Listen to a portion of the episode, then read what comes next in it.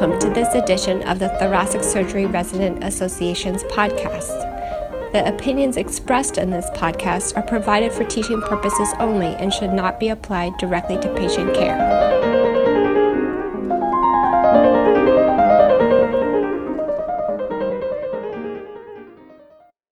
Hi, my name is Tomi Obafemi. I'm a PGY2 here at Stanford. Uh, I'm in the Integrated Cardiothoracic Residency Program. Uh, today I'll be talking with Dr. Jack Boyd, um, who obviously is from Stanford, about uh, CABG conduits. Um, the talk will include evaluation of patients as surgical candidates, uh, what is involved in the preoperative workup, uh, and how he goes about selecting the appropriate uh, conduits, harvesting techniques, and operative strategies um, to produce the optimum postoperative outcome. Um, Dr. Boyd uh, serves as a clinical associate professor at, in cardiothoracic surgery here at Stanford Hospital and is a world leader um, in the field of heart surgery and coronary revascularization. Um, I think the best way to go about this uh, and gain the most uh, insight is to run through a clinical scenario. So let's uh, jump right into it. So we have a 68 year old male who's referred to as cardiologist from his PCP after uh, experiencing chest pressure and fatigue while mowing the lawn. Uh, the cardiologist, cardiologist orders a treadmill stressed EKG, which shows some ST depression in the lateral leads. Uh, he gets a nuclear perfusion uh, study, which shows reversible ischemia in the lateral and posterior walls. Patient is sent for a left heart cath and coronary angiogram, uh, which shows significant three vessel disease. Um, the cath does show some possible targets uh, in the right and in the distal LAD.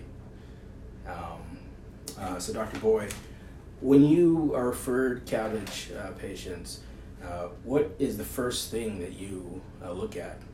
Yeah, thanks, Tomi. Um, frequently, they're not packaged quite as neatly and nicely as you just did in this uh, most recent patient. Uh, but I, what I like to do is go back and confirm the story, check with the patient on the symptoms, and see their evaluation as it uh, developed, and uh, and look at the results of each of those studies. Mm. Um, now, does the EF of the patient determine uh, part of your preoperative planning? Balloon pump, no balloon pump?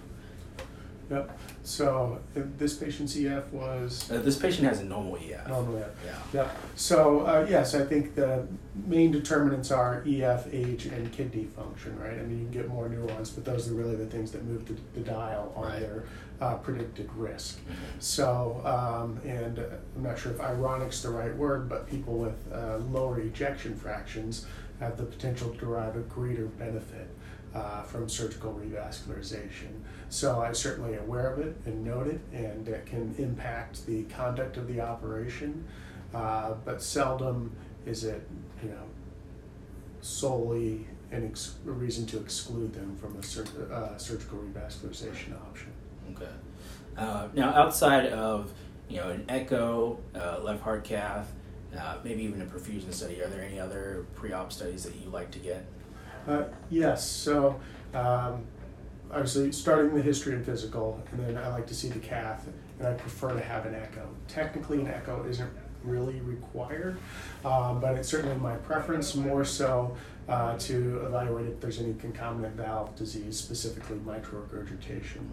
As far as working up the patient as a whole, if they're not on oxygen, or uh, then I, I, don't worry about PFTs, and I get carotid ultrasounds not to evaluate the carotids, uh, but more specifically to look at the left subclavian flow. Now we should pick this up in our physical exam because we'll get ABIs uh, and even compare the two arms, and if there's more than a 10 point differential, uh, then we want to look because the main benefit of CABG comes from the lima to LAD, and so it's very important to me to uh, to screen them that the lima is going to be uh, a good graft for them. Okay. Uh, what about CT scans? Uh, no, not not routinely uh, CT scan. If there was some reason to suspect a lot of aortic calcifications based on history, then potentially I'd consider a non-contrasted one. Um, but we pretty routinely use epiaortic ultrasound. So unless my index of suspicion is extremely high for a major aortic issue, then I, do not scan the patient. Okay. Uh, so this patient uh, we see is obese, um, and in our physical exam we noticed that there is uh, more of a uh, there's a ten point difference that we were looking at before.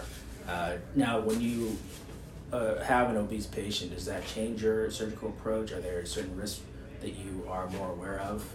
well, the first thing that comes to mind um, is sternal issues. Uh, and we do adjust our wire size and technique uh, based on uh, morbid obesity. Um, but really, uh, until you get to the BMIs uh, approaching and above 40, the impact on surgical risk is minimal uh, if you make the proper adaptations in closure technique. Um, now, what about conduits? when do you look to use a BIMA? When do you look to use uh, a radio conduit um, in these patient populations?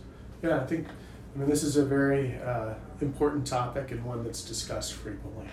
So, um, couple times a year, there may be a situation where we don't use the IMA and the Lima.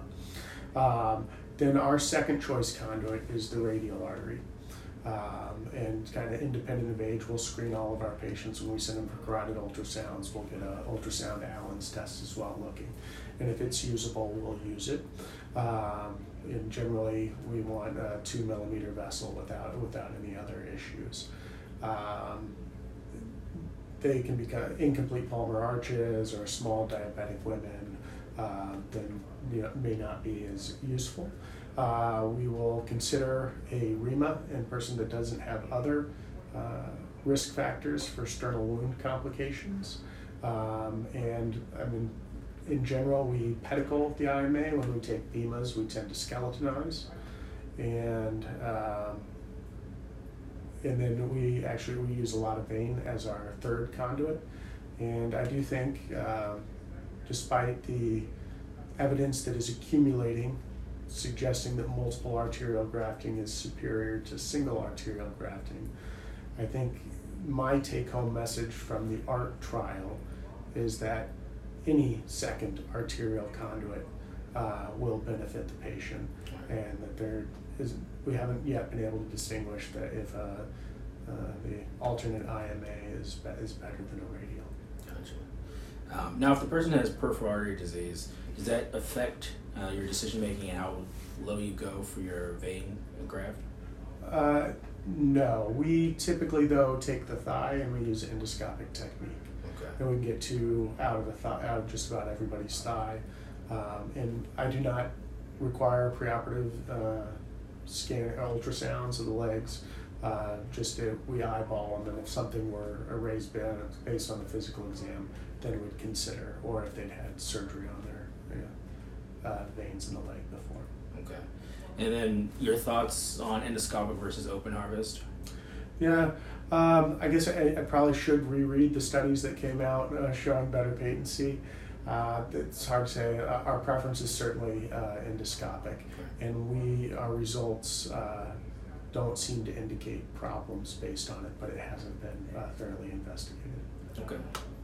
Um, so the case goes well. Uh, we're able to complete three successful, successful bypass grafts. Um, in the post-op setting, what are some of the drips and medications you like to use? Yeah. So as a vestige of my training, I keep all my patients on nitro overnight. We turn it off at six in the morning. Everything else is uh, as needed. Uh, so if we have a normal EF and we don't have a, a SWAN, um, go by blood pressure and your urine output and titrate there and generally have a pretty good idea of what the causes of hypotension or low cardiac output would be so that we can treat those empirically. We also we always use intraoperative TEE so we know where we stand at the end of the case and can direct therapy based on that. We have a uh, protocol or algorithm um, for the entire hospital stay uh, for patients, uh, you know, fast track for uh, surgical revascularization. And when people hit the marks, we keep moving them all along the pathway. Uh, we expect them on the edge of the bed uh, later, the same day of surgery, out of bed multiple times. Uh, the day after surgery, chest tubes usually out day two to day three, and walking out of the hospital day four, and day five. Okay. Um, what about uh, some of the uh, antiplatelet therapy, uh, aspirin, Plavix, post-op? Uh, do you use that for all your patients or Yeah. some of them? So it, look at it in different ways. Um, so the European guidelines would suggest using uh, Plavix for off pump as a 2A recommendation. In any of the other guidelines, uh, there isn't an indication for, or it's, it's not recommended. Um, there's, uh, I think we can extrapolate the data uh, from PCI um, and uh, from the, its use in non-STEMIs. And so, in general, if I can find a reason, I prefer aspirin and Plavix on the patient. Uh, but because it's not guideline directed therapy, because the evidence isn't overwhelmingly supportive, if there is any reason, including patient preference, referring physician preference, let alone any extra risk, uh, then we will hold the Plavix on those patients. Okay.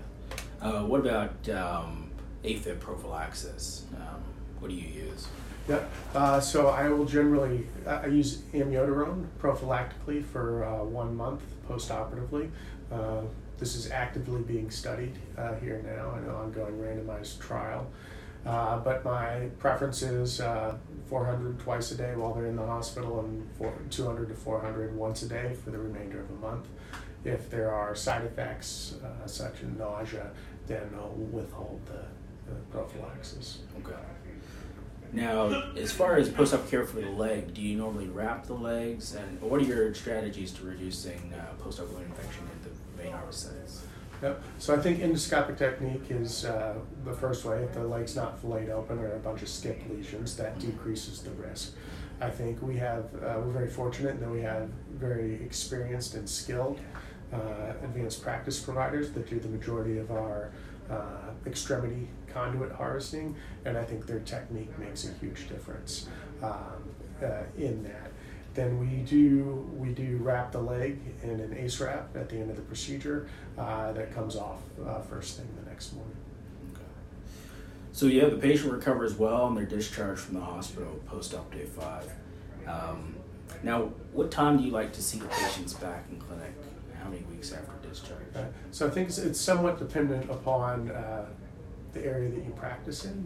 Uh, I think in an ideal world, they generally see their uh, primary physician or a primary cardiologist one week after they leave the hospital. Two weeks after the hospital, they'd see the other that they hadn't seen. Then I like to see the patients back at four weeks. I feel like that's kind of when they're over the hump from the surgical trauma or starting to see the light at the end of the tunnel. Uh, but uh, when we do send them home, and that would be our most typical follow-up pattern. Uh, we give them our phone number and let them know if there's any questions or concerns at any time, not to hesitate to call us because we'd be happy to see them back at any time if they feel like uh, things aren't going as expected. Okay. Um, and what do you look for in these post-op uh, visits? Is there particular symptoms, or you just looking to, to see that they're generally recovering well? Yeah. So at first, I look at the big picture, uh, and I ask them how they think they're recovering from surgery, and really a, a somewhat of a leading question. I ask them if they think they're better, worse, or the same as before surgery. Based on the answer to that initial question, uh, the follow-up questions come and drill down. I mean, we'll look at the normal post-operative things: sternal pain, breathing, exercise tolerance, uh, uh, you know, diet, and bowel, bowels, um, and uh, review medications. Uh, but basically, I'm looking for a, a trend towards improvement and not any uh, setbacks or early plateaus. Well, thank you for your time, Dr. Boyd. I think we all gained a lot of insights on uh, coronary bypass grafting, conduits, pre and post op management. Um, and everyone, thanks again for listening. Thank you, Dr. Anthony.